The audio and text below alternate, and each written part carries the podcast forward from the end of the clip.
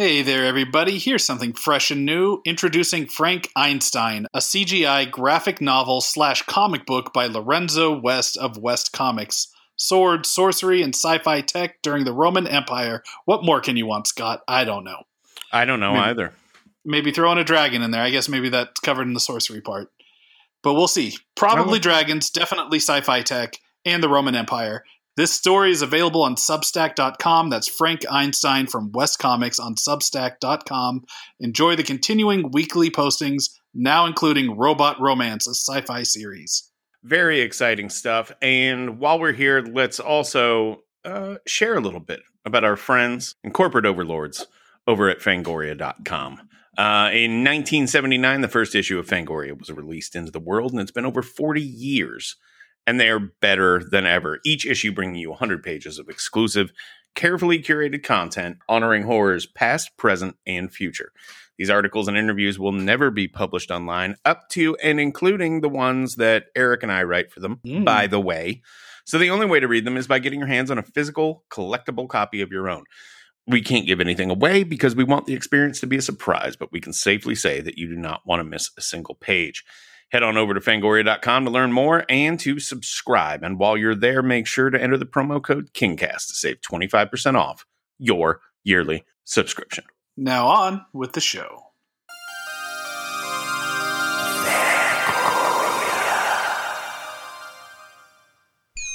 Hi. My name is Stephen King.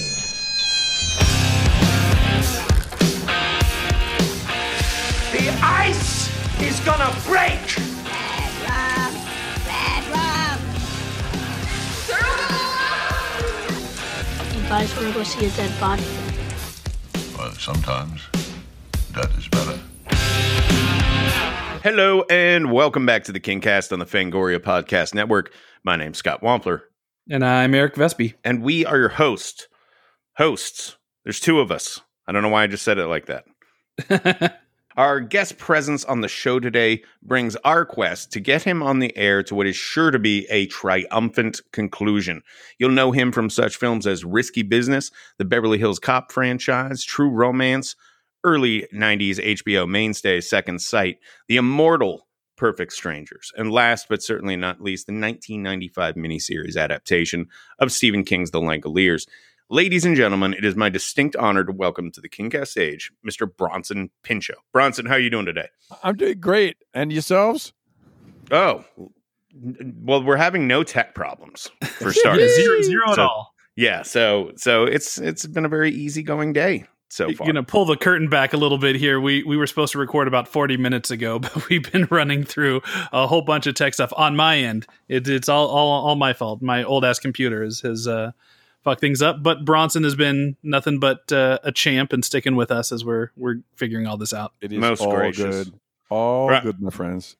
Um, Bronson, first, I want to I want to start off by thanking you for for uh, playing a role in the the the screening of Timekeepers of Eternity that we recently did at Fantastic Fest. Um, I'm still hearing from people about that that screening. They were so delighted to see you there, and uh, I think that made the whole thing just super memorable. We hope you had a good time. You seem to have a good time. I did, and uh, I look forward. I told the director that, um, as as anyone knows who saw it, I I don't watch myself, so I've never seen it. But because I I realized after thinking about it, uh, because he's so, because he has so re rethought it and re just made something new out of it. It's it's. Uh, I will watch it, and I told him that I would happily watch it with him. And for two seconds, we were toying with the idea of my joining the Thessaloniki, Greece um, film festival screening of it. At, at which, uh, in which case, I would have screened it myself. But it looks it looks super super interesting, and in many ways, eh, it's like it improved the original because I think the original was a little. Uh, I, I, a little bland, a little washed out, and so to make it black and white is like okay, Mhm. cool. So now, now it's new. That's very good, very cool. Yeah, it's it's it's really interesting for the listeners who might not know what it is. Uh, a Greek filmmaker like printed out the entirety of the miniseries, like frame by frame, and then r- like re- edited it and re designed it and like did weird crazy cool like almost animation don Hertzfeldt style uh effects with the paper uh it, Mhm. and uh and Very essentially tactile. yeah it is it is a fascinating uh movie that you would think that wouldn't be as interesting as it is you know it's one of those things where the first time i heard about it i was just like like somebody took the langoliers and just like made an animated project out But of he- it but that's exactly what he didn't do. He took the character of Toomey and made a Toomey movie. Where, Totally. where- as I understand it, after when Toomey dies, that's the end of the story, Yeah. and uh, tells it through Toomey's eyes, which, as I explained on the on the podcast, uh, was the the challenge and the and ultimately the the problem with the original was that I was taking all my uh, acting directions directly from the text of the novel, which said that he had flecks of foam on his mouth and he had no sanity. And then when they made a TV movie out of it, they toned everything down so far that it looked like. I mean, as as one reviewer said, it looked like Bronson Pinchot was insane instead of the character, and I I felt poorly served by that. I I must say I I did. Anybody watching the dailies could have said to me, "Okay, so we have to decide which movie we're going to make, and you have to pull it way back, or we have to lurch way forward, or something." But no, nobody did that, so he's he's rectified it. I, I, I, think don't know, but I gotta say, man, like your your performance in the Langoliers miniseries is the best thing about it. Like I wouldn't, I don't, I, I don't know that I would want to see the subdued version of Craig Toomey that that might have come out of that process if you'd not. I don't been. think there is a subdued version. I, I guess what I'm saying, I, I guess what I'm saying in a very uh, diplomatic way is that we should have either, I don't know. I you know I did a I did a Shakespeare show once called A Winter's Tale, or is- Mhm. is it The Winter's Tale? And I played a, a trickster in it who pulls the wool over the eyes of everybody. And the director said on day one, okay, so he this character traditionally pulls the wool over the eyes of all the peasants, but I want to show that peasants can be smart too. So I'm going to have them all be on to you. And I said, okay, it's day one. You still have time to recast. I can't do that. I can't do that. I can't do that because if they're not onto me and I'm not putting it over on them, there is no, I don't, there's no character. That's what he lives for. It's also what I live for in life. God bless you, but I can't play that for you. So I, I will bow out. And then he said, no, no, no, we'll have the, we'll have the peasants be fooled. Cause it's just literally like saying, um, I'm going to do a production of Hamlet, but Hamlet's father doesn't die and his mother doesn't have sex with his uncle, and he's not bothered by anything. Okay, action. And I know there's certain things that just there's no fabric anymore. There's no, you know, with every storytelling work of art, there's the weft and the the weave and the whatever the woof, the, whatever it's called. They've got to be pulling in two directions, or you don't have a fabric. So, um, as I've gotten older, if somebody says I'm going to let all these threads go, I say, "Good, I'll." Can I go too? Because unless you're pulling in the other direction, there's no, there's Right. not, we can't tell a story. Well, if it makes you feel any better, you know, before you actually sit and watch Time Keeps of Eternity, I think if if if the problem is seeing yourself on screen and being distracted by your own performance, what he's done to that, what he's done to that. no, the film- problem is me judging my performance and and and different. But I, the it's me just judging and second guessing, and I wish I had done this better. But because, in a sense, he has made the the the paper ripping and the and the reframing and the and everything. He's that is a performance. It's a, it's basically it is. It's a graphic. It's a Sure. graphic art performance.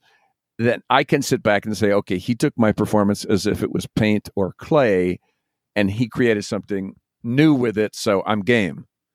I'm right? game. Uh, I'm totally game. You know, uh, the original. Oh, I had to watch little bits of it to to provide uh, post production sound, and it was excruciating. But what what are you going to do? What are you going to do? What are you gonna do?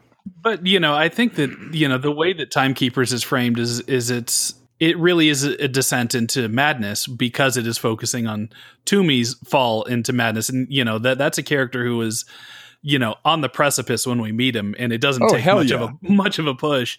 Uh, and I think you're exactly right. Like having that be the focus of the story, suddenly you don't have that sticking out like a sore thumb, you know, Yeah. feeling that you had on you know with the the original product. Yeah, you don't want to stick out like a sore thumb. You want you want a you know you want a world. You want a world that you can immerse yourself in. I mean, I always think of the Wizard of Oz.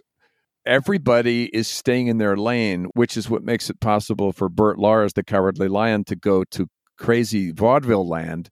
Mm-hmm. Nobody else is trying to like go there. That's his lane, and it's just like, wow, how did he do that? Well, he did it because everyone was was a really uh, disciplined storyteller and was like, okay, that's that's what makes the Cowardly Lion a lunatic, but we're all going to st- stay essentially realistic, even if we've got ten pounds of latex on our faces, and that's the genius of it.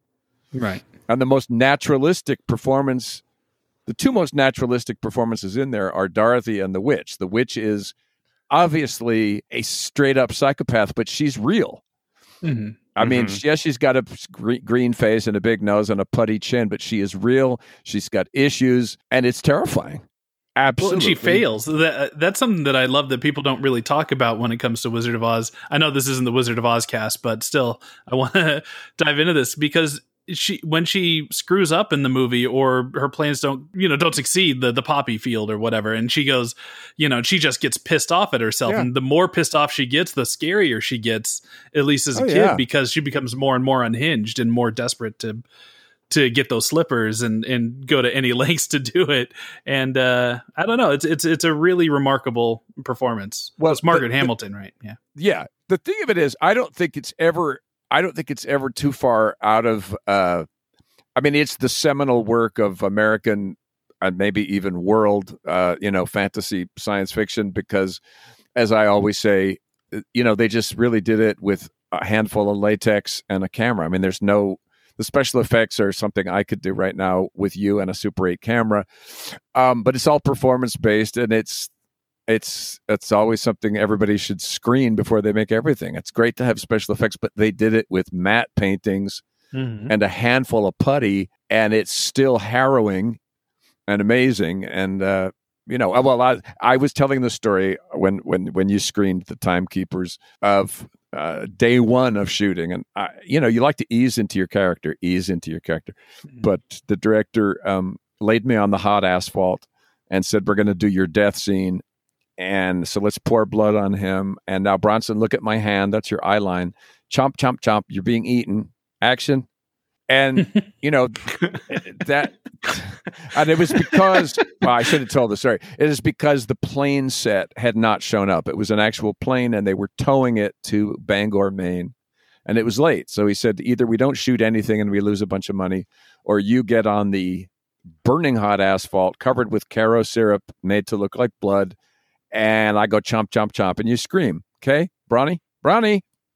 So you know that's yeah that's the way it is i mean that's the way it is uh, with all storytelling and it becomes super important with fantasy science fiction because the only way it's going to really curdle your blood is if it's grounded so that the uh, the people watching it can get carried away on the magic carpet as i call it.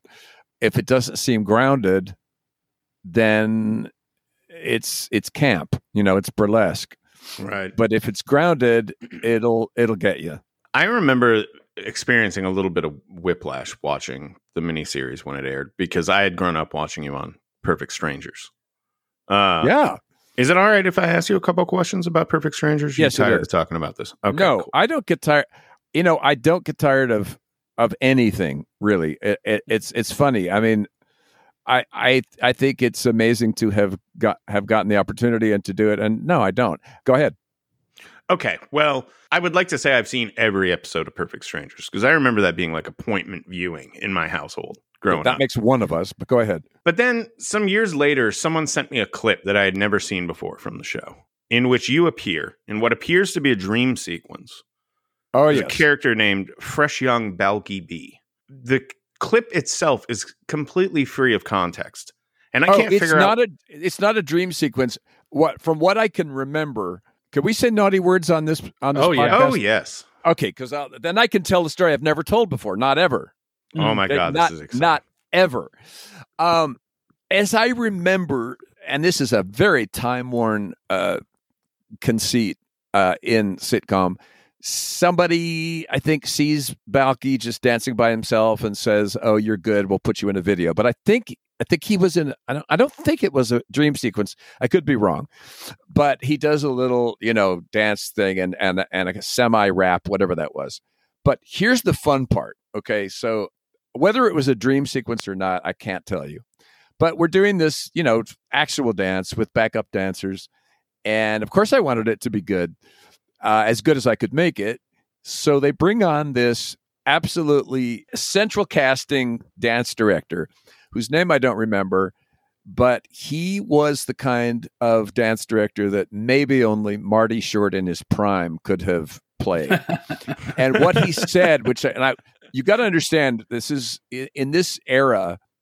They wouldn't even like, you know, they would come before every take and make sure my shirt was buttoned up so that none of the hair on my chest showed. I mean, it was super, super clean. So right before the final take, I mean the the, the shooting of it, this totally you know delightful and committed man, but he was so god.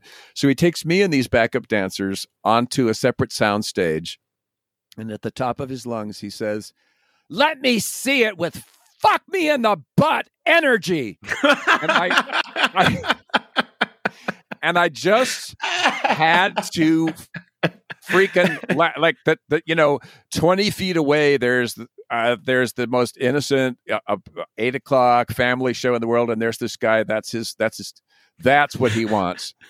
And you know it's i just love stuff like that. I love love love love love stuff like that. There was a moment like that on the langoliers uh, the director had a, a wonderful foghorn voice that i love to imitate and um, there was some take where I was writhing around on the floor, being crazy, tied up with ropes to talk about the Langoliers.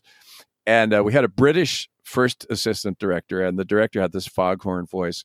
So I was writhing around and I did it. I think tears were leaking out of my eyes. And at the end of the speech, he said, Cut, print it. I love it. Bronny, you act the hell out of it. Keep it moving on. And then you hear this little voice say, Tom, we weren't rolling. just, Are you and uh, Mark Linn-Baker still in touch? You oh, very talk? much so. Very much Yeah? so. You just can't get that close and not stay close.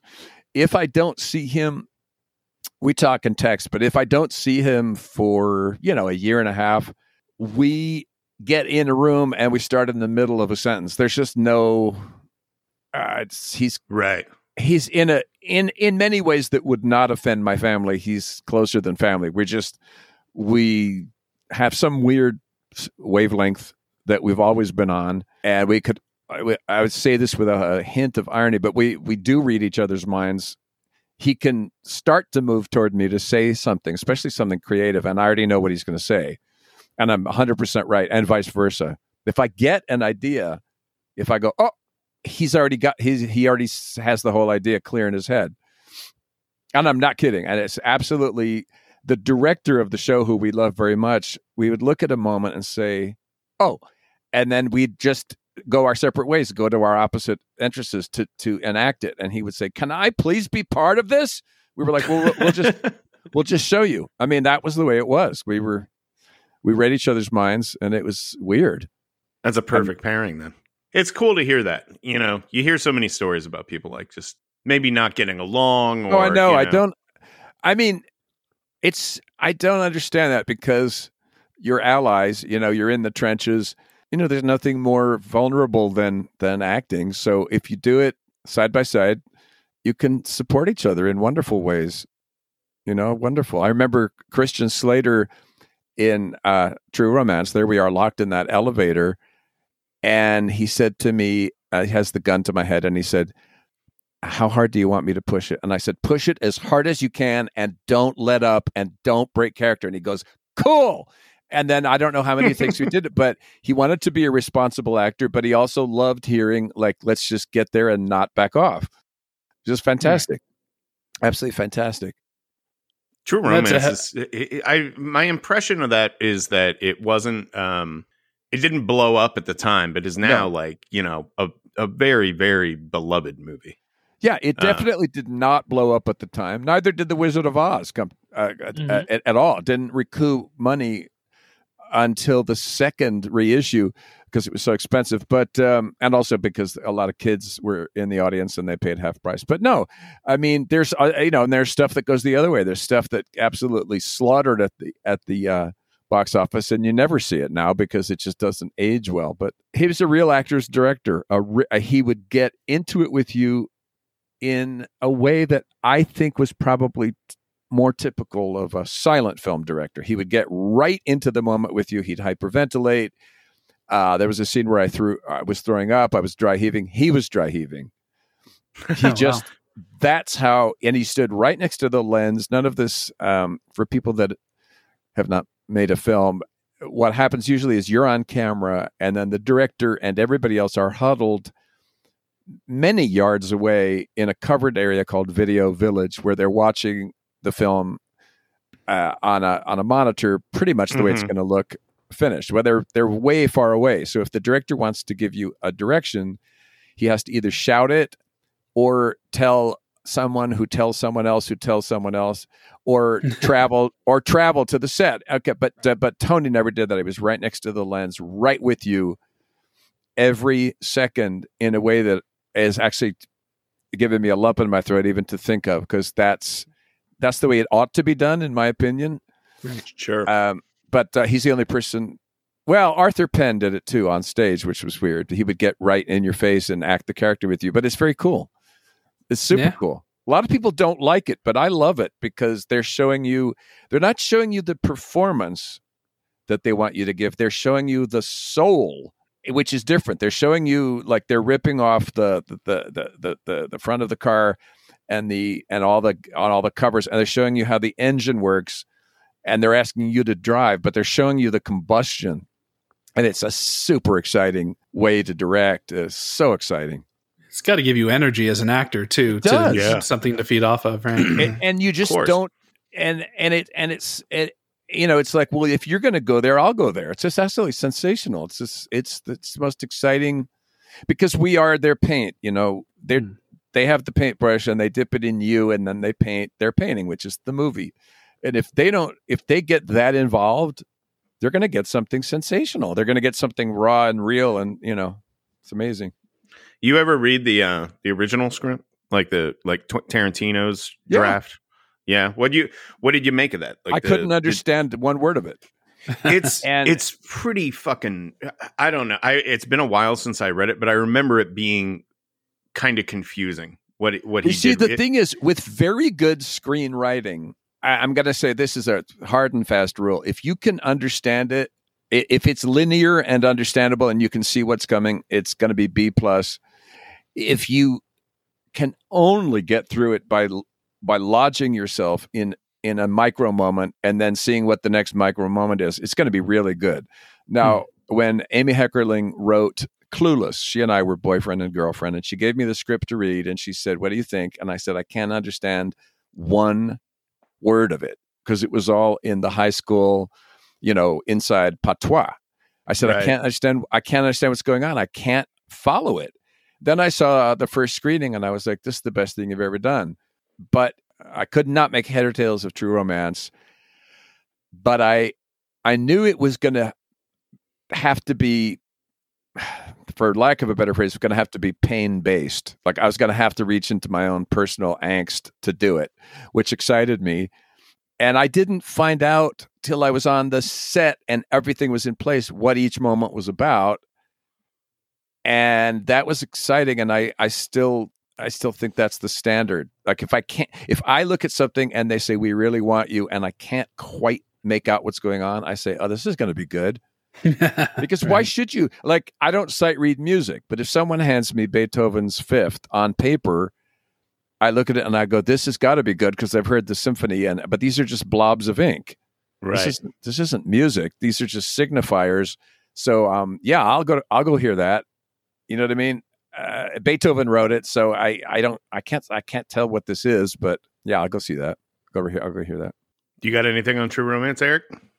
No, well, I, I wouldn't mind talking a little bit more about Tony Scott, uh, just because I really have heard nothing bad about that guy. The only thing, the, the closest bad thing I've heard about him uh, and oddly enough, I'm going to drop a, a, name here, but I was on the set of War of the Worlds, and I was talking to, uh, uh, you know, the director of War of the Worlds, and uh, you know, you might have heard of him, and and he was introducing me to some of the the cast people and it's like cool tom cruise oh my god great to meet you and then it's like oh little dakota fanning good to meet you and then like for some reason cigars came up. I think because it was the last day of photography, and and uh, and Janusz Kaminski and um, uh, and Spielberg were smoking stogies to celebrate, and uh, and uh, I think somebody made mentions like, oh, or you know, does the smell bother you? You know, because she was within the vicinity of the cigar smoke or whatever. And she was just like, "Oh no, I like I've worked with I've worked with Tony Scott," and she she's like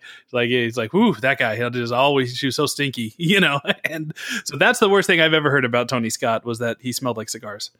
Um, but uh, but I've just been fascinated by him as a storyteller and as a filmmaker and just how you know he evolved going back to with the hunger right that was one of his his first movies but yeah, no, I'd love to hear more about Tony Scott. No, he was just a gift. He was a gift to storytelling, and he did it with the kind of passion that you just almost never see, so that you would do anything for him, and that's mm-hmm. he would do quickly. You learned, I'll do anything for him because he's he doesn't care how messy and dirty he gets and if he's going to do it then i'm going to do it and we're both doing it and I mean, it's so rare. I, you can't fake that. You can't imitate that. If it just his his passion for for storytelling was like a virtuoso on a piano or a violin. Mm. I mean, he just disappeared into it. No, he's just amazing. As a matter of fact, I, I can't go on a, a, a roller coaster. I cannot do it. Mm-hmm. So we go to Magic Mountain to do the scene where uh, Christian and I are on the roller coaster, and I said I can't, I can't do it. And he said, "Will you do it just once?" For me?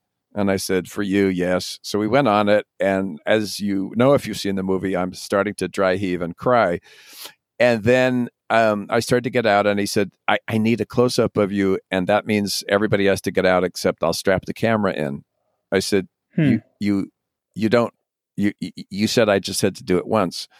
And he said, well, would you just do it one more time for me? And I said, all alone like with not even any other human being in it and a camera strapped next to me. And he said, For me? So I did it. And by, by, the t- by, the time it was over, I was genuinely throwing up and crying. And he came up and put his hand on my shoulder and said, One more time, Bronny, for me. And I, I, I, I did it. I did it six times. I never have done it before. I've never done it after, but I did it for him. Now, I will tell you that when the movie was done, they have all these takes from all the trips I made.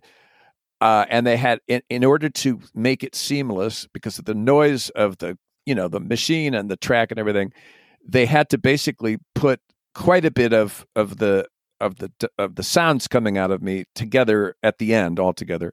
So I was uh, I was supposed to get on a plane to somewhere in Europe, and the sound editor said to me in the in the uh, sound studio, they had this movie on the screen, and she said, "So we have like sixty three cues, Bronson. Uh, so the first one is you dry heaving." I said, "Yeah." Uh, what is the second one? And she said, uh, "Let me see here. Whimpering." But just a little. and the third one, well, let's just do them one by one. I said, What is the third one? Uh, sounds like you're kind of almost maybe going to throw up. I said, All right, Here's my idea. Tell me if you like it. How long is the whole sequence? Three and a half minutes. I said, supposing I cry, whimper, and dry heave for five minutes, and in that five minutes, you will find every little piece you need. And she said, Oh my gosh, that is a good idea. Do you want to try it? So I said, Yeah. Now, I've got to tell you, I'm sitting in an easy chair right now, and I'm starting to be nauseous from the just the, the, the, you know the emotional memory but they, they they run you know they run tape and i put the thing on and i didn't even look at the screen i just started to go and i did it so at the end of the five minutes there's the longest silence you ever heard in your life longer than anything i've ever heard and then i hear this sound editor she was obviously a, a woman as you maybe can tell by my imitation. There was the, a two minute silence, and then she said, I think we've got everything we need. Thank you so much. so, so somewhere, now I have to tell you that that was my first favorite sound experience. But recently, I did an episode of a show called Black Monday where I was a former drug and sex addict who is lured into some kind of uh, capital deal with, even though I've been rehabilitated, with drugs and sex. And so they needed a long sequence that I I shot the scene humping these two porn actresses. But uh, did I say that anyway? They they then needed a long section that went under everybody else's dialogue in other parts of the apartment where they needed to hear me humping. And so they called me in and they said, "We need about two minutes of you humping. Are are you going to like freak out?" And I said, two minutes of humping." I did five minutes of dry heaving. So they said, yeah. they said, okay, uh, do you want us to just roll? I said, oh yeah, just roll. So I went, ah, ah, ah, for two minutes, and everybody is dying because I was so game. You know, I was like, they were like, really? You're not gonna like get all tense? And I was like, no. So I did it, and then we are all giggling, and the director said, "Do you think maybe it should be more shrill?"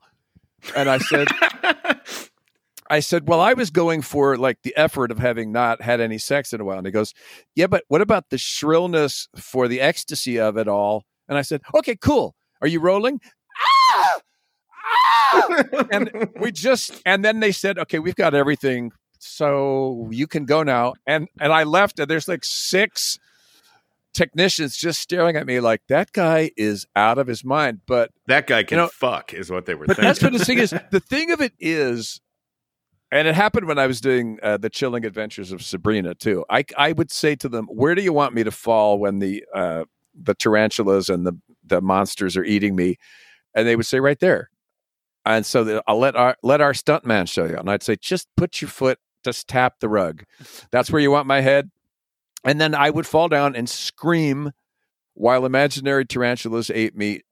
To and then I would go out and have a cup of tea and the guy running the the tea stand would say whatever the fuck is going on in that house i don't want to go anywhere in there i said no that was me do you guys have equal so just like I, my whole thing with everything is eh, don't put your toe in just jump right in the deep end and if they want you to do it again at least you know what the deep end feels like right. And and that's my thing. I it really cuts a lot of red tape.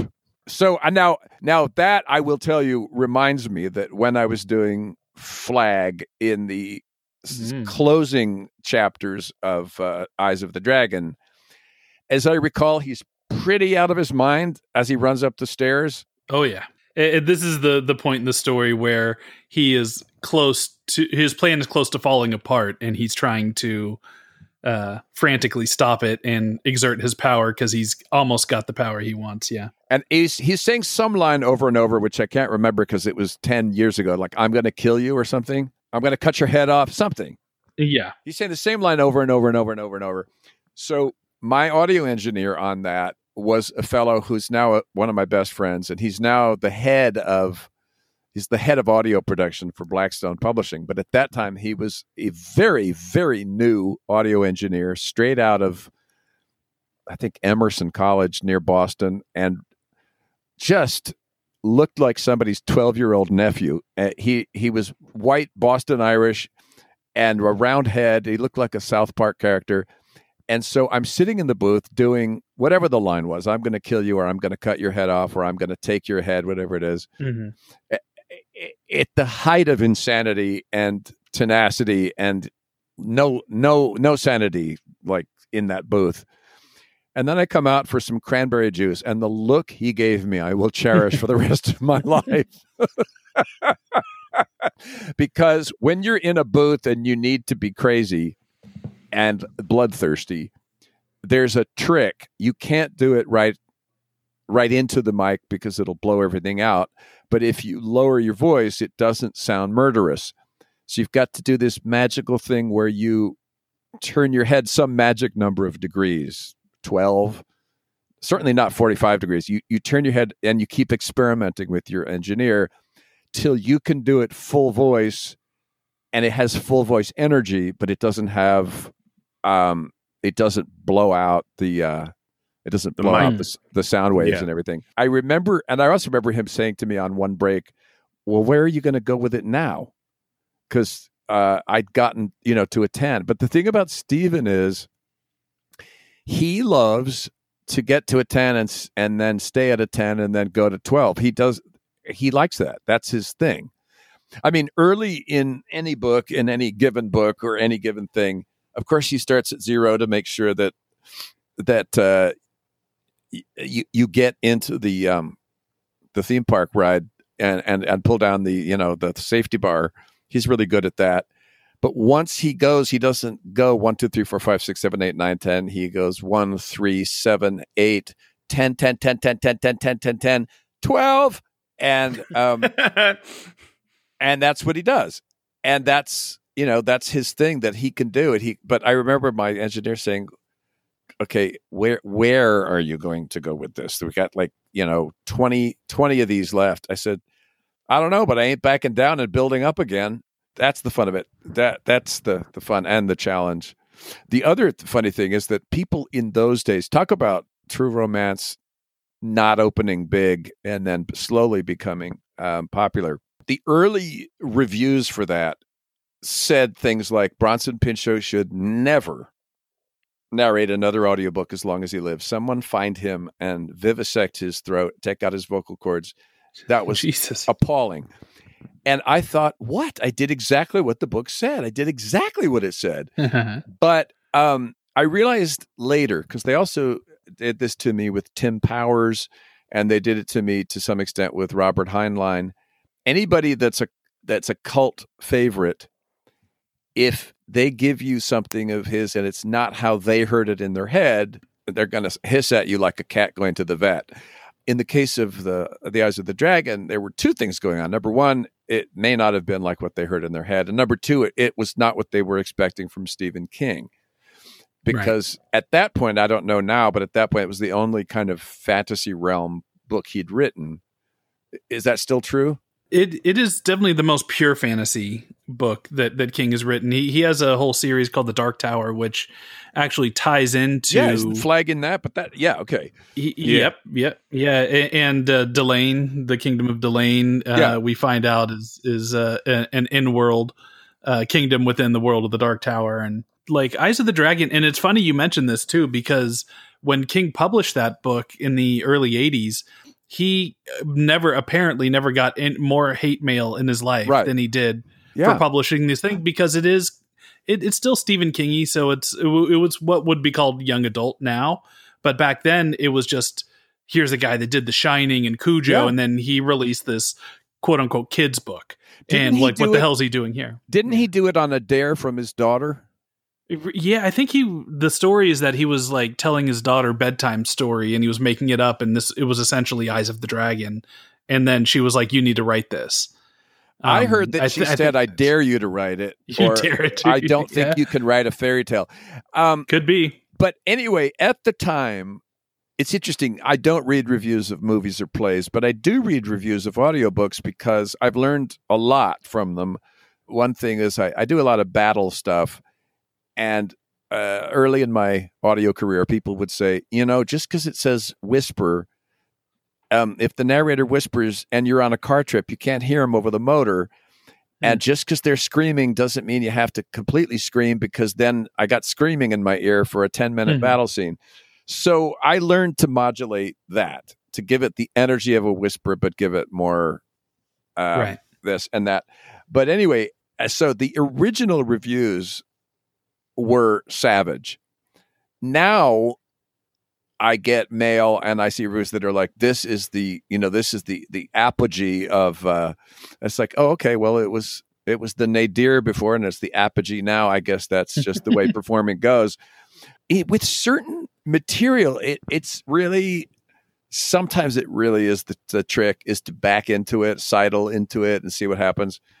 But with stuff like True Romance or The Langoliers or Eyes of the Dragon, the colors are primary colors. I mean, you've got terror and you've got evil and you've got sweetness and kind of. I mean, there's just you either you either commit and you paint like Van Gogh, you know, who didn't particularly use pastels, and then people can screw themselves or whatever. But it's it's actually good for the engine. I think it's good for your artistic engine to just Mhm.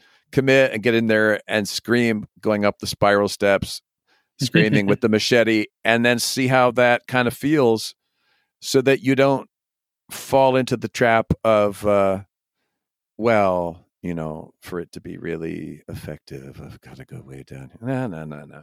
I mean, I can do that, and I like to do it, and I I'm good at it, but it's really good, you know, for your engine if you get on the freeway at the in the dead of night and go as fast as you can and just see what you can do.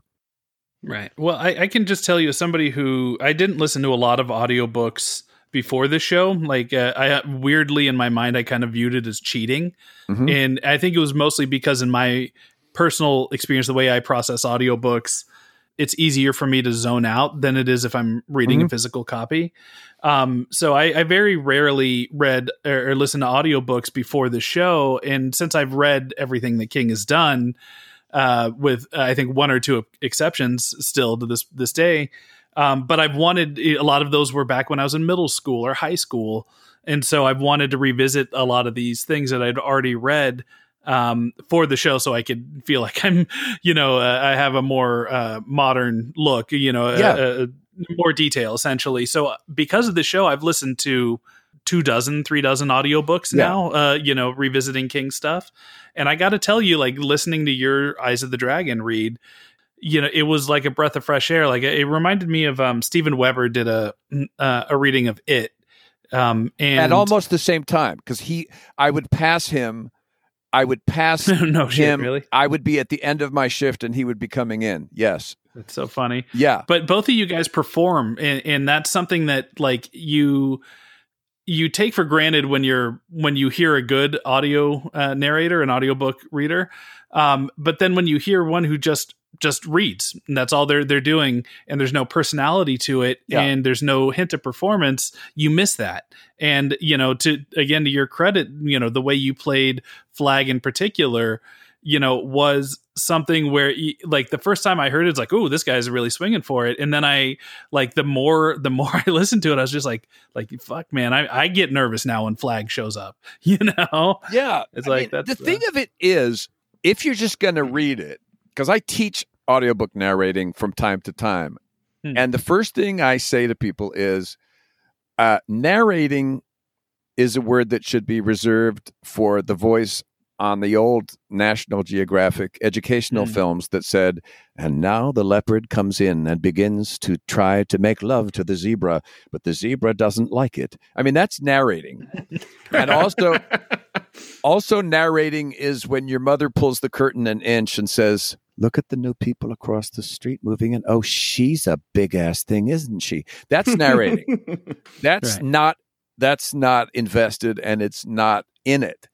I always say to the people taking my my little tutorial, I say first come up with another verb because narrating is outside the it's outside Hmm. the action. How about conveying or how about um reliving or how about um how about you just realize that the headphones are maybe an inch and a half from the from the cerebellum and you're in someone's head and you Mm. are the book. That's my favorite is it, you are the book. You're not reading the book you are the book. I mean and the last person who had the book inside their head was the author it shouldn't be any different. The, he had it inside his or her head or their head and now it's inside your head so why should it sound like i'm reading it to you? Because you can i could read to you from across the room but i could be it inside your head and it works better for some books than others. My absolute favorite and i didn't plan it but there was a book about two competing teams getting to the south pole for the first time. One of them was norwegian. He's the guy that got there first. And one of them was british. And he not only uh, got there second but on the way back to uh, his campsite his uh, he got snowed in and froze to death. And they found him a couple of years later with the pen still in his hands still writing in his journal frozen to death Hmm. so the, the the fellow that put the book together was british and for whatever reason maybe even um you know kind of being tougher on the brit because he was British. The the book alternated between the Norwegian diary entries and the British diary entries, and the the author, as he compiled this thing, was making his own commentary, and he kept saying, "Notice how the Norwegian guy was more uh, democratic."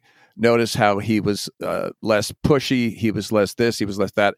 And notice how the British guy was doomed to failure because he was an elitist and he was this and that. But the diary entries are obviously in the first person.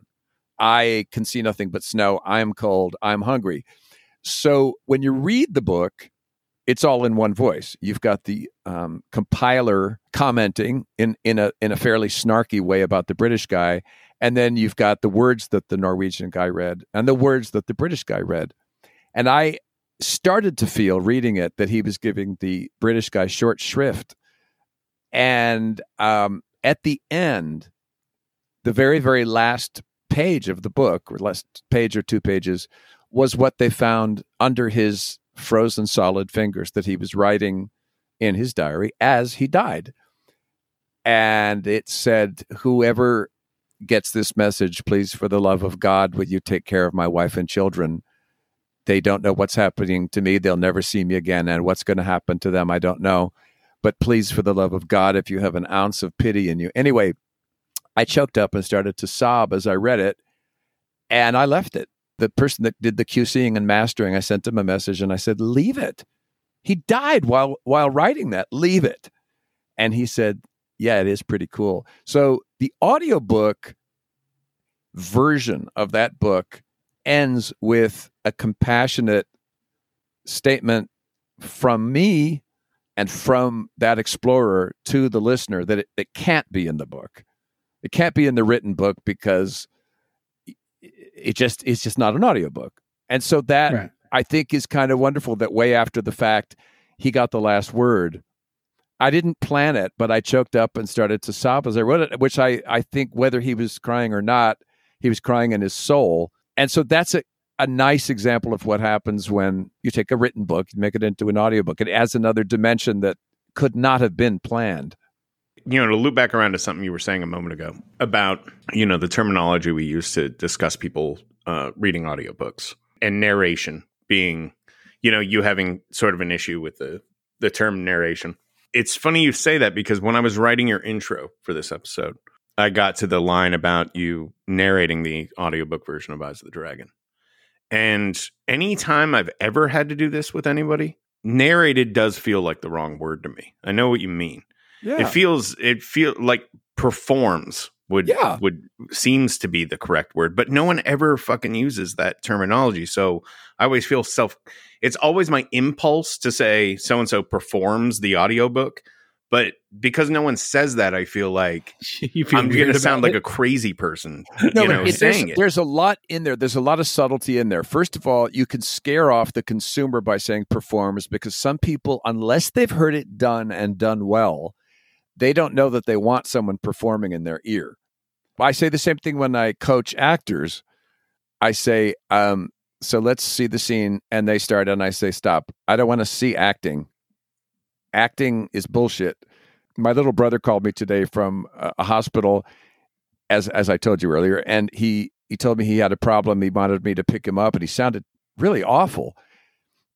After I waited and waited and waited for an hour and a half, um, he texted me and said, I just did that for the nurse. She didn't want me to drive home by myself. I'm fine. So now you can go you can go to your podcast. But he was he was acting for her benefit to get his way because she wanted to make him promise that he was going to get he was having an epidural. She wanted to make him promise he was going to have. So he put me on the speakerphone and without my knowledge, he convinced her to leave him be and let him go to his car. But usually acting I don't like that word either because in life, if you have dinner with someone and it's a first date and she's like, "Oh, you're the most amazing, fantastic person I have ever met," you go to yourself, "Ah, oh, she's acting." So I, am not mm-hmm. I'm not fond of that word either because to me it almost it, the full phrase would be acting as if. Right. right. So I like to say um, why don't you just live it? Let's let's leave acting to uh, uh, somebody else. But I don't care for acting, and if you let me catch you acting, I'm going to stop you. I can see acting. You know, I can see acting when my because I'm very careful about what I eat. I was a vegan for a long time. So I can see acting when my mom makes eggplant parmesan and she wants me to eat it, even though I don't eat dairy. She will do some pretty damn good acting, but it's still acting. Um, you know what I mean?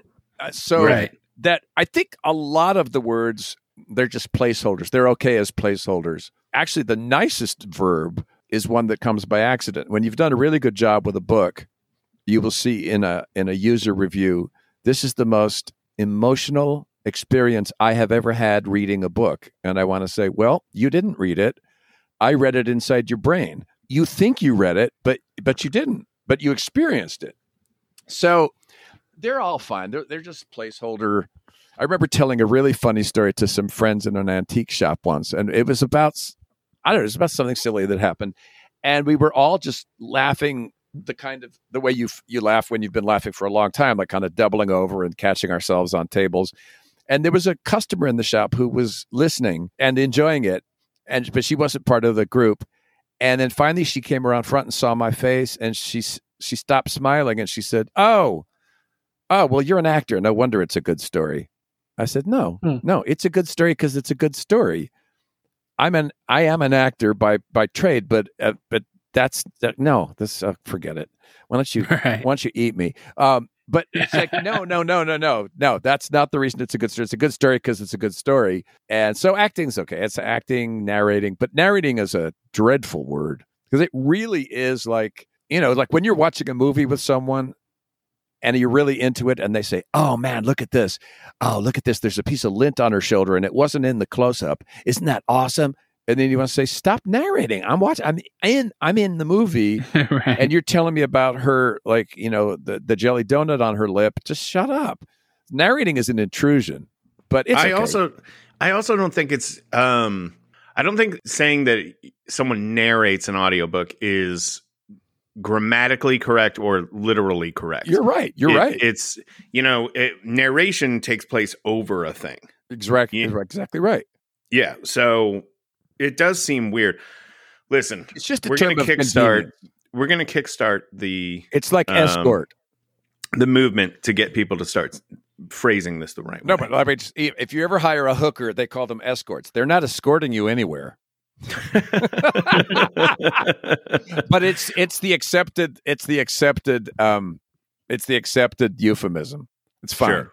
Was was Eyes of the Dragon the first King novel you read, or what? You know, what is your Stephen King origin story? Like, how Well, the did he? first the first Stephen King thing I read, and and if you had if you had buried your head in your hands and meditated, you would realize obviously the first thing I had to have read was The Langoliers. right. well, not um, that you had. To. Okay, you stop it right now. Okay,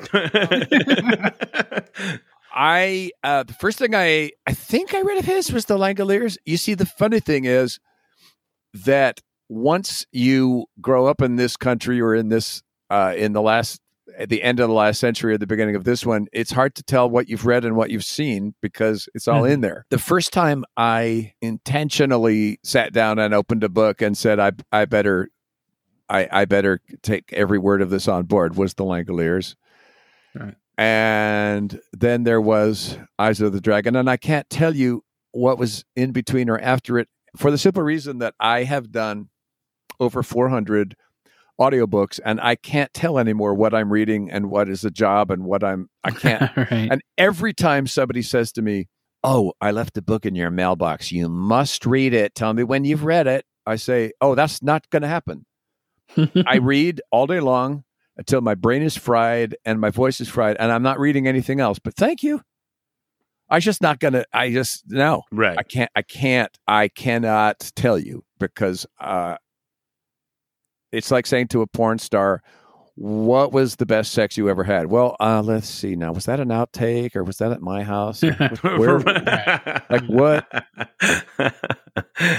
I don't know. What about the the movies? Were you are you familiar with with a lot of the the more classic, you know, King stuff? Well, yeah. I'm thinking like the Shawshanks and the Yeah. Carries and Shinings and whatnot. Yeah. that's another thing that I have to say, and I, I think I think Stephen would agree with this, is the thing that's that that separates the wheat from the chaff Mm. clearly is when a, perf- a, a a performer takes the material right down to the marrow Mhm.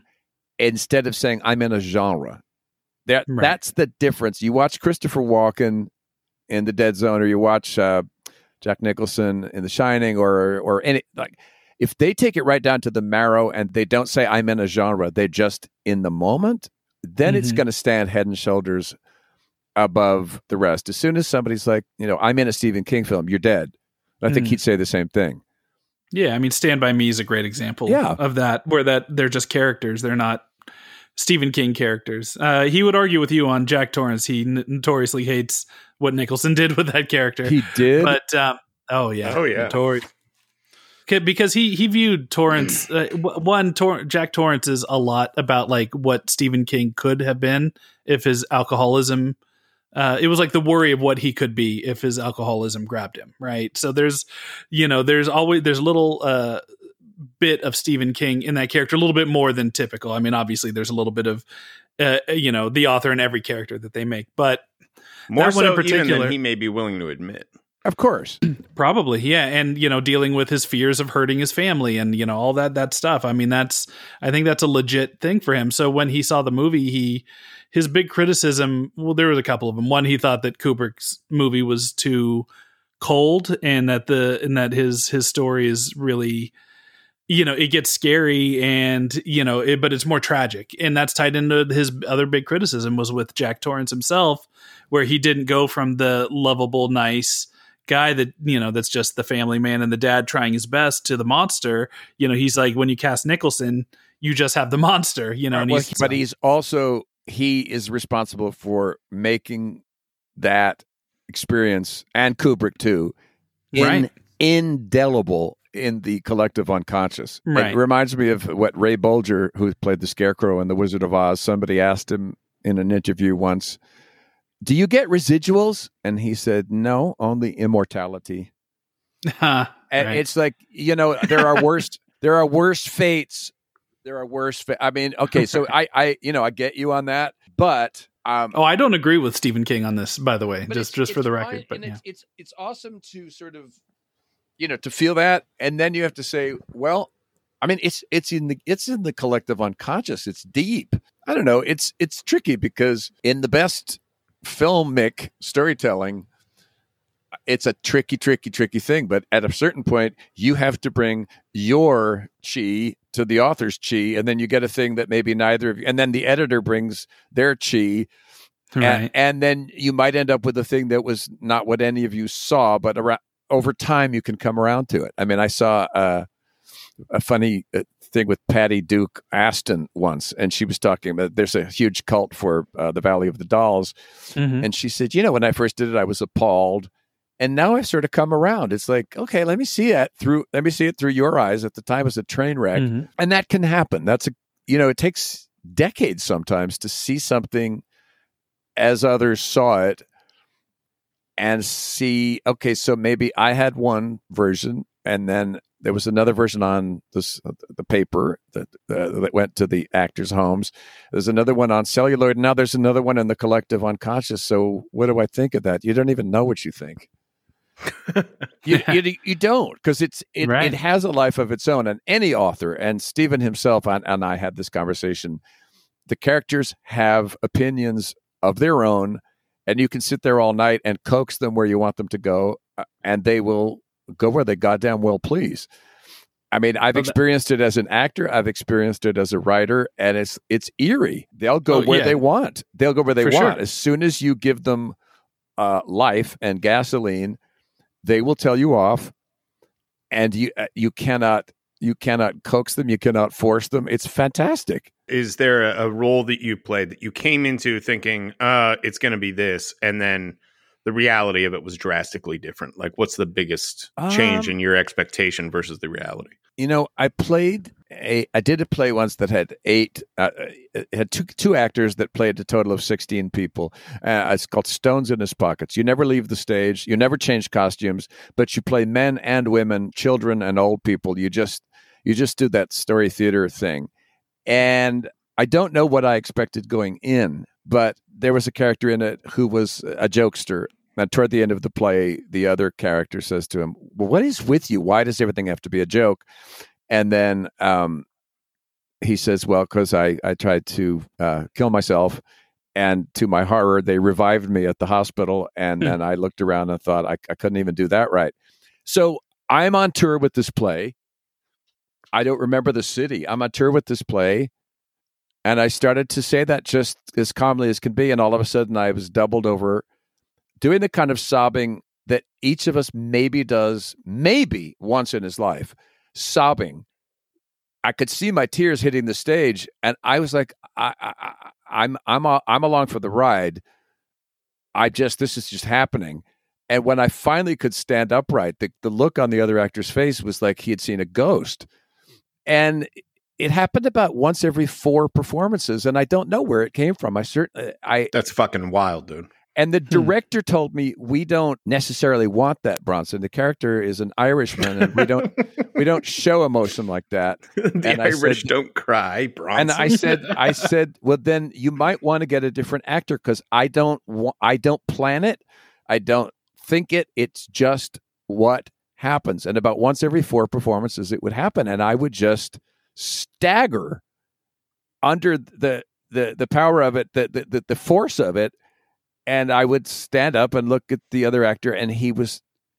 He was absolutely he was absolutely traumatized, which was absolutely perfect for the play because I'd been frickin' funny for the whole play in a variety of characters. And then there's this thing, and then then the character who's done the revelation says, "Anyway, uh, enough of that," and goes, and that's that's what happened. I didn't. No one ever told me to do that. I never planned to do it. It didn't say to do it. That's just what happened, and that happens quite a lot in in acting. It's it's what is so eerie about uh, unless you've been right there and seen it, it's hard to believe. The, the reason that so many people come off of movies and they become lovers is you're just doing your thing and you're hitting your marks and you're saying your lines, and all of a sudden something sits up inside you that you you really didn't know was there and says, "I want you" or "I hate you." Hmm. And and you don't. It's like I just had a beer with this guy. I don't hate him, but inside there's the thing that does, and then you you that the next night it happens again, and oh, it's it's really really weird, but it's Hmm. it happens a lot. As a matter of fact, you were talking about me and Mark Linn-Baker. I, w- I will tell you now, in the context of this, that for the first two years that we did the show, we bickered like little brats because we were both, you know, famous in our own right. So there we were having to share the spotlight, and we bickered, bickered, bickered, bickered, bickered. But as soon as I went into character, I loved his ass off. And then, you know, it would be time to go home, and I'd give him a look like, well, you're kind of bossy tonight. You kind of bossed me around tonight. And, but one day we looked at each other and both realized, wait a second, wait a second, wait a second. So we're playing like that we love each other more than diamonds, and then we're like having these petty arguments. That's stupid. I mean, and so the, if you want to say it, no, and and I love telling that story because literally the characters told us this is what's going on, idiot. And if you want to like bicker with this other human being, you're you're wrong because I, I, I we love each other, and so you want to get on you want to get on board or you want to be like all messed up, and and that's that's what happened. I used to love to be outrageous when I was eh, making appearances with Mark Linn. I used to love to be outrageous because it mortified him. And he would squeeze my hand like, please don't do that. It's so mortifying. and I would get a kick out of it. Okay, so that's wait, pretty wait, much- wait. What were you doing that uh, Mark found uh, Or I would make mortifying? Well, we would be doing like, let's say we'd be doing a uh, an interview for Perfect Strangers, and I'd make a l- completely at lewd sexual reference, which which made everybody shocked because I was supposed to be, you know, this character, and of course I did it because I was a character. So he would turn white and dig his fingernails into my arm, like, please don't do that. nowadays, but what happens nowadays, all these years later, is if somebody asks a question that could have a lewd answer, Mark turns pink and starts howling with laughter because he knows what I'm thinking.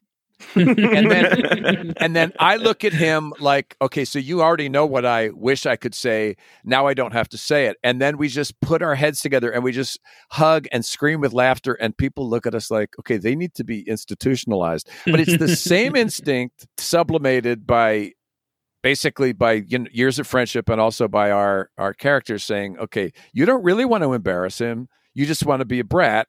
So why can't you um, have both? So like he knows that I've had this bratty instinct, and he enjoys it, and I enjoy it, and nobody gets embarrassed. It's the weirdest thing, but you know, there, uh, that's that's what happened. It, we're the same people, only we used to get huffy, and now we just think, oh, that's funny. You mentioned earlier that you you'd spent time talking to, to King, presumably on the uh, yeah, on the you know set. Langolier set. What was your conception of the guy before you met him versus the reality, or were they exactly the same? I can't remember what my perception of him was, but it all changed in a in a heartbeat, which all perceptions can do, which I love about us as human beings. Perception, mersmexamen, it, it it it can all change in half a second. I don't know what I was expecting. You know, uh, this lauded author who was uh, a legend and everything. So um, I'm sitting in the makeup chair on day one, and we had to figure out what I would look like on the last day. We had to figure out it's it's difficult. It was day one. We hadn't shot anything. We had to figure out what would he look like. What would the character look like after that? We went to the script page by page. So he gets a toaster oven in the face. He gets kicked. He gets punched. He gets this. So we had to figure it all out. And then I said, well, hold on. When that happened, I was on the floor, so it can't run down my face. It has to run toward my ear. So we're doing all this complicated stuff. And there's this booming voice in the hallway, and you know, I was one of the stars of the thing. I'm under pressure. I have to shoot after this. So I said, Hey, could we just have a little respect here? And, and Stephen rolled around the doorway and he said, I'm so, so sorry. That was me. and so we just looked at each other and burst out laughing. He okay, so I'll say the two things that's that that are right in his marrow are the wicked, wicked humor. Because the first look I ever saw on his face was wicked delight. I had yelled at him, Oh not yeah, knowing, not knowing he was Stephen King, and he had relished to the to the depth of his being the the look that was going to be on my face when he rolled in the room. And he did. He rolled around the door jam. He literally rolled around the door jam and he just was relishing the delight of that and the, and i think there was a look on my face for a split second like oh no i didn't mean you and he cut me off and was like but you did mean me and so we just, were falling on the floor laughing um so i think the wicked bratty wonderful elfin humor uh, Mhm. obviously the humility because you would never never know that he had accomplished what he's accomplished. He's just delightfully humble, just the the the the uber brat of all time. We, we were way out on on the uh, tarmac, and there it was always hundred degrees. So this um, golf cart would come out at top speed with some PA who had just gotten a call from the network, and the network. And she'd have a scrap of paper, and she'd say, "We, uh, the network is uh, have you shot it yet? And he would say, no. Well, the network th- thinks this line is too strong, um, where Bronson says, you son of a bitch. That's just, I'm just giving an example. They think Sure. the language is, is too strong. Can you please write something else? And he said, just right on the spot, right here. And she would say, yes, that's what they want. And he'd say, okay. And then he'd grab the piece of paper and carefully write something. And then he handed it to me and said, let's just see how that sounds instead of you son of a bitch, uh, just see how this sounds. And what he had written on the page was, you asshole eating crap faced son of a cunt. And it was just like, and, and then he would just look at her like, is that better? I mean, then he would write a line, but he's, but he would, it was just heavenly what a brat he was and and and mind you we're all standing in hundred degree heat with hundred degree humidity and he he literally takes a minute and a half to pretend he's composing this line and then write it all out and then have me read it.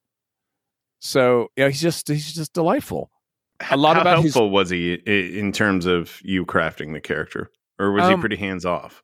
he my memory of him is that I would look to him for his gut and he never showed me anything but go on keep doing what you're doing ever we talked more about his writing process and what it was like to take flight and and sit in. At that time, he used to like to sit in, um, or he had written the end of the Langoliers in a kind of a screened-in porch uh, in his main house, and he said, you know, I I started to write it, and then it just took. I think he's, you know, he was up all night, and he said it just wrote me. It just it just took off. It was a high. I mean, it just it just wrote itself, and it took me with it. But he's the kind of person that could have communicated with a a look.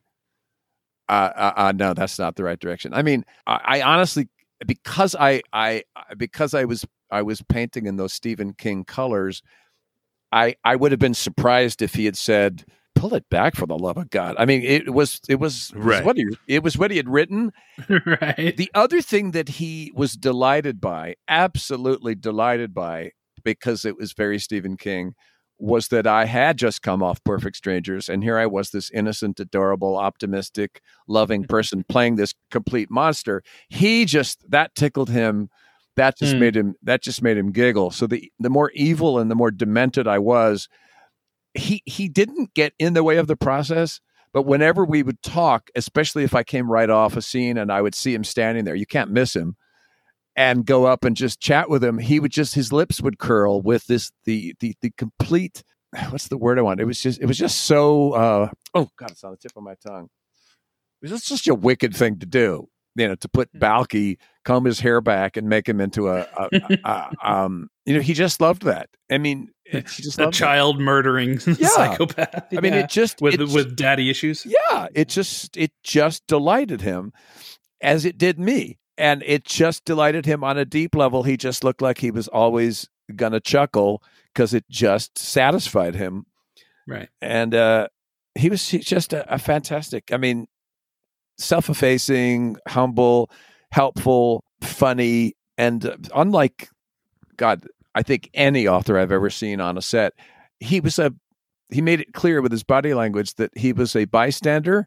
He wasn't there to um, intimidate anybody. He was there to help, and he was there to have a little fun. I mean, it was just the best. That's important, and that you only can communicate with, literally, with your nerve endings and your your body. You can communicate as an author. Hey, you do your thing, and I'm I'm watching this unfold, and and you know let let me see what you do with it. And he just communicated it all without. He never said that, but that's what he was like.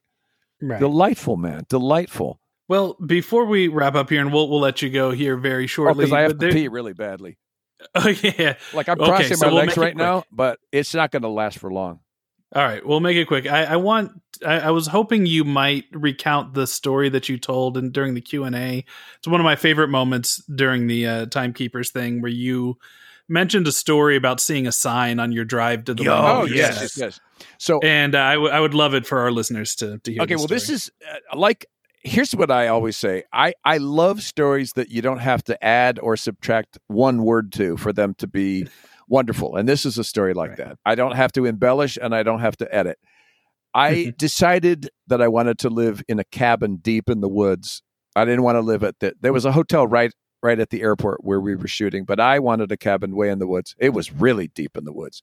So it was like mm-hmm. 25 minutes of turn left at this tree and turn right at this tree. It was really complicated. You had to reset your odometer 5 times.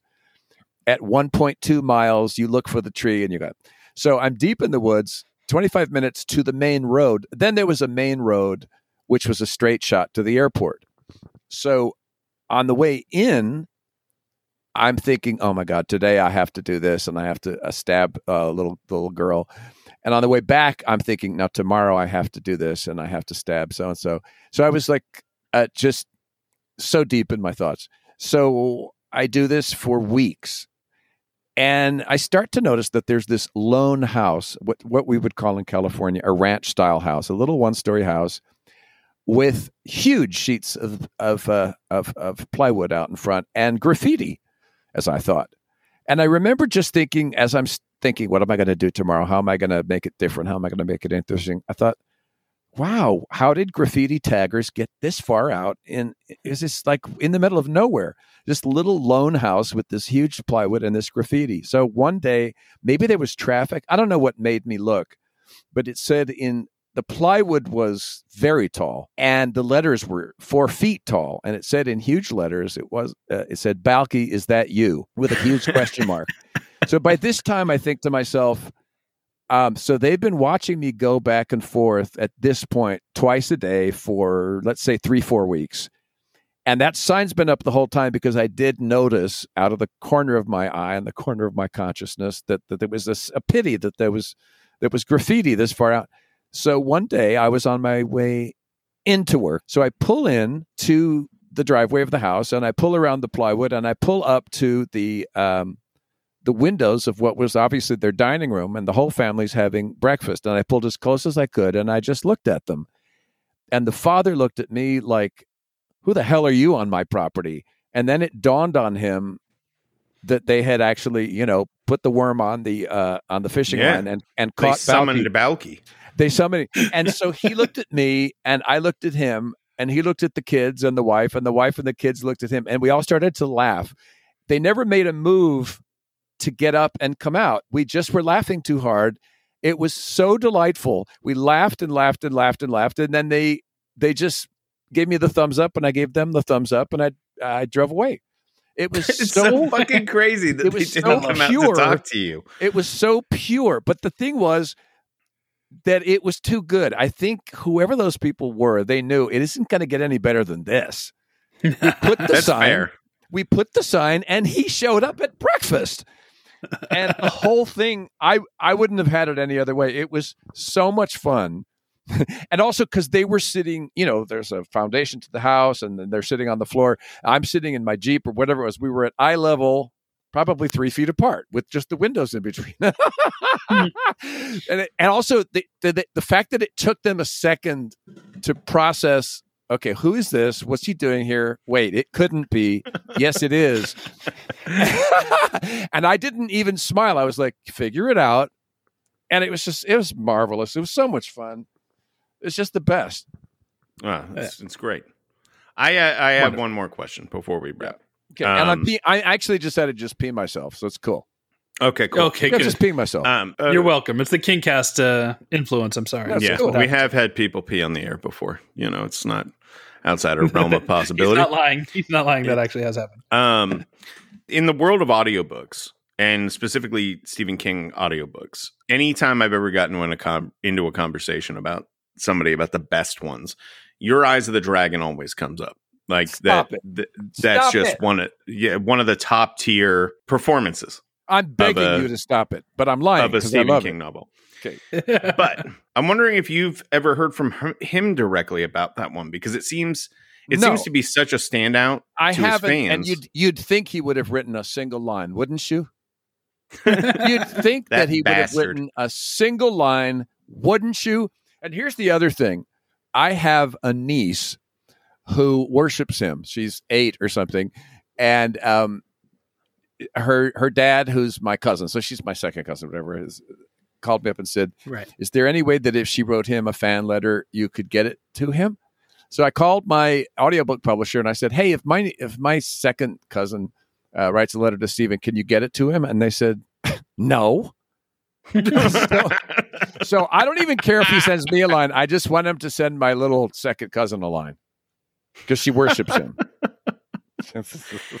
he is uh he is tough to get a hold of. That you know what? true. It doesn't bother me because if he's ever heard it and it gave him a moment of pleasure, that would that would tickle me no end. I think if he didn't like it, I think he would have found a terribly witty way to send me a line that said, "You suck," but um, how you doing? I, I, I somehow I, I think he would have done that. It's So the fact you haven't heard like, from I'm going to imprison you at the top of the needle, motherfucker. I mean, you know what I mean? Just there's he's just he's one of those people, and Stephen Sondheim is like that. That you don't you you feel like you after you've worked with them, you know, they're not going to send out a shaft of emails every day, but you feel like if you if you please them, uh, they, it's going to reach them, and if you miss misstepped, you might hear about it in a funny way, but not a mean way. And that's just the way it is. But I have a lot of love. I have a lot of love for him because he he you got to you really have to see him and work with him to get the full measure of he knows exactly how to be he just knows how to be first of all he's not scary And secondly, he's not intimidating. And thirdly, he doesn't lord it over anyone. I think he has realized, maybe even in a distant way, the way I realized with those people at breakfast, you don't need to do anything. If they've done all the work and they're like, Bucky, is that you? And you show up, it's like, well, I just, I'm just me. So I don't need to do anything. I don't need to do the Hmm. dance of joy. I don't need to join you at breakfast. I just need to sit here and then we, you did it. So he's the master at, I know what everybody might be thinking Stephen King is. So I'll just be not that. And I'll just be a wickedly gleaming presence. And then that'll be fun. That's him. You know what I mean? We both met him and found him very, very down to earth. Yeah. Okay. When I when I saw him, he walked. He, mm, it was like an event where there were there were maybe ten of us in a room, and they marched him into a room to greet us and do like a like a 20, 30 minute Q and A or something, right? And he Yeah. just walked in the door with his thumbs hooked into his jeans and was just like sat down and was like, "So, what do you want to hear? What do you want to know? Ask me anything." You know, he's Yeah. a very down to earth, like Yeah. He's, he, chill dude. Yeah. he gets it and Yeah. well he should because like most really good writers he knows i do the writing well it's actors too i uh, you- people used to say to me do you remember that movie uh, was it, was it eight and a half weeks or nine and a half weeks there was a lot of sex in it with kim Nine and a half basinger weeks. Nine and a half. and so when people say to me sometimes would you do the dance of joy I say, I'll do it if when you run into Kim Basinger, you make her do the sex scenes from nine and a half weeks. like, so- So the thing is, like, you do your thing, and he does his on paper or on the computer, and I do mine on screen, and then the rest of the time you don't need to do it. You did it. Right. You know, that's Right. your that's when you're you're working and you're channeling your stuff into. And then the rest of the time you could just stick your thumbs in your jeans, or as I do, into my g string, and you can. No, I'm just kidding. Um, no, you know that's the work, and this is the and this is not the work. That's it. I mean, a lot of really funny people are not funny in person. They just don't feel the need. Right. The, it- They- the they difference just- between being on and not, Yeah. you know, Yeah. my favorite funny people are just uh, I- I I mean, while a lot of people who are not particularly funny on screen are scream off screen. Carrie Yeah. Fisher, Carrie Fisher was a nonstop hilarity, Oh, I to and be you know she was just too funny. She was wet yourself funny. A lot of people are like that. They're just so much fun, yeah. and it's the opposite. Yes, so it is a big opposites thing.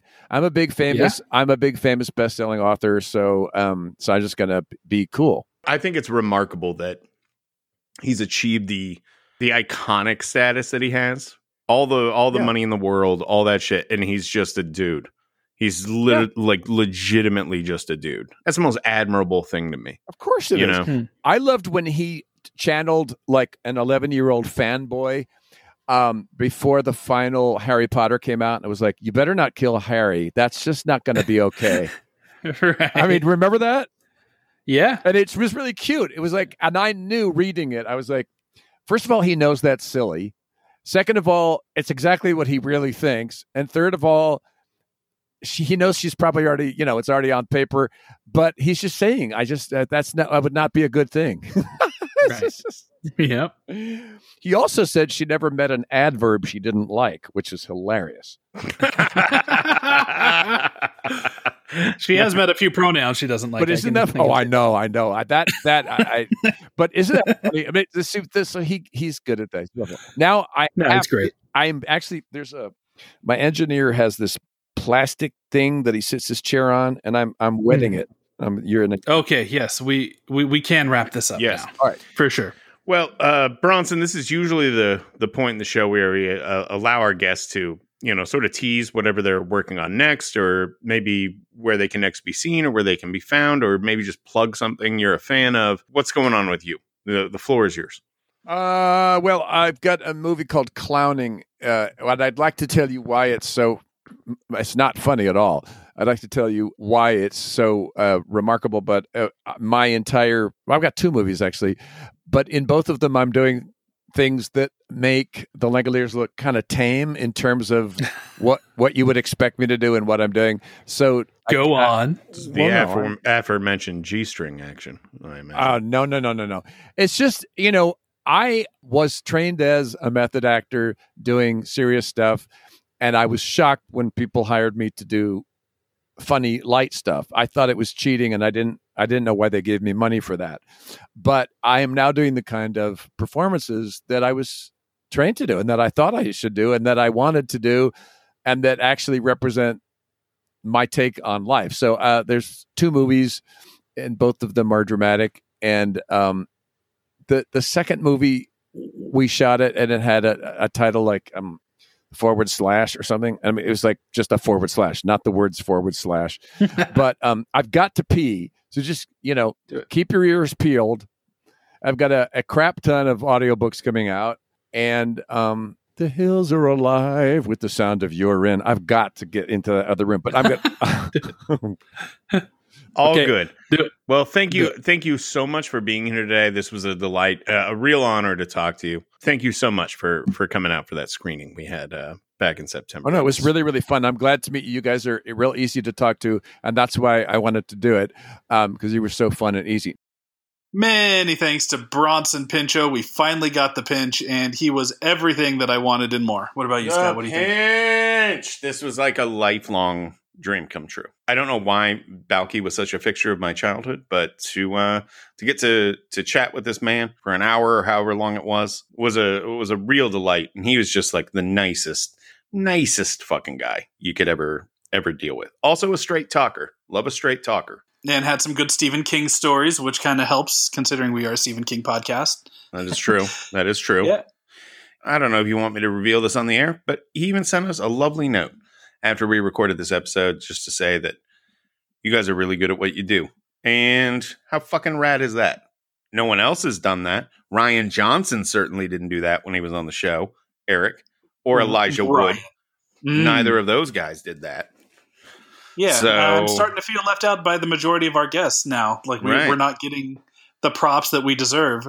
But it it took Balki to do it, and Balki absolutely did it. And now I feel so good about myself. As a result, I think we should keep doing the show. We were going to cancel it after this this episode, but um, because of that very moving note from Balki Bartokomous, uh, we will be continuing to do the Kingcast forthwith. Absolutely, and we got two really interesting episodes to tell you about. Uh, what do you want to start with, Scott? You want to talk about the Patreon on Friday, or you want to talk about next week's episode first? Mm. Which one am I doing? You're doing the Patreon. Okay, I'll I'll start it up. Uh, this Friday on the Patreon, we are doing the last KingCast mailbag episode of the year. Uh, this is something we do for our patrons uh, every few months, where we just let people send in questions and we answer them on the air. Uh, sounds very simple, but uh, you guys are not shy about sending in questions. I think the last time we did one of these, it was like fucking two hours long or something. Yeah, hopefully it won't be as long this time. I know you guys like it, but for our sanity, hopefully uh, uh, this one is a little bit more manageable. We well, we had a, a, a large influx of Patreon subscribers over the last uh, week or so since Mike came on and did uh, that Doctor Sleep commentary with us. Mhm. So I imagine we're going to be getting a lot of questions from the new folks as well. They should. Uh, I'm sure they have plenty of questions they've been bottling up inside and just can't wait to have answered by us.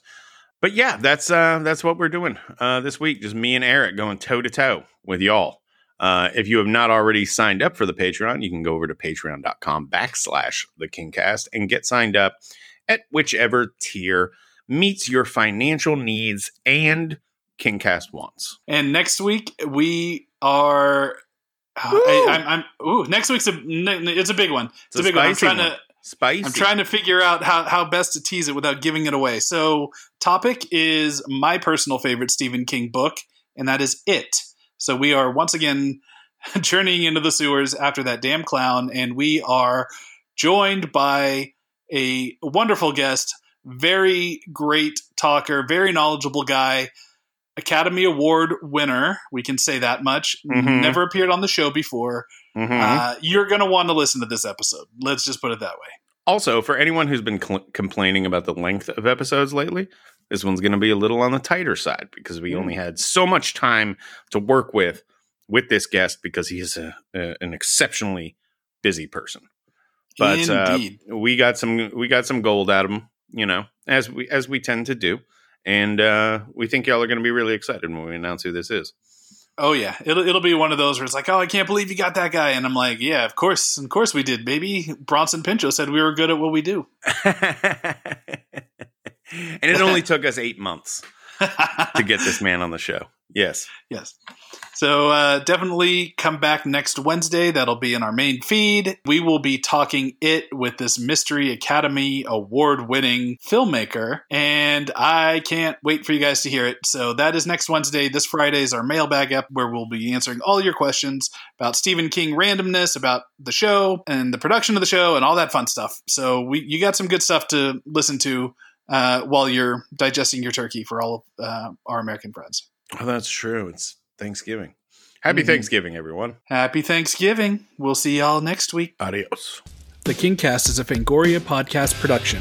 The show is produced, hosted, and created by Eric Vespe, that's me, and Scott Wampler. Tira Ansley and Abby Goel are executive producers. Daniel Danger is our art director, and editing is done by yours truly.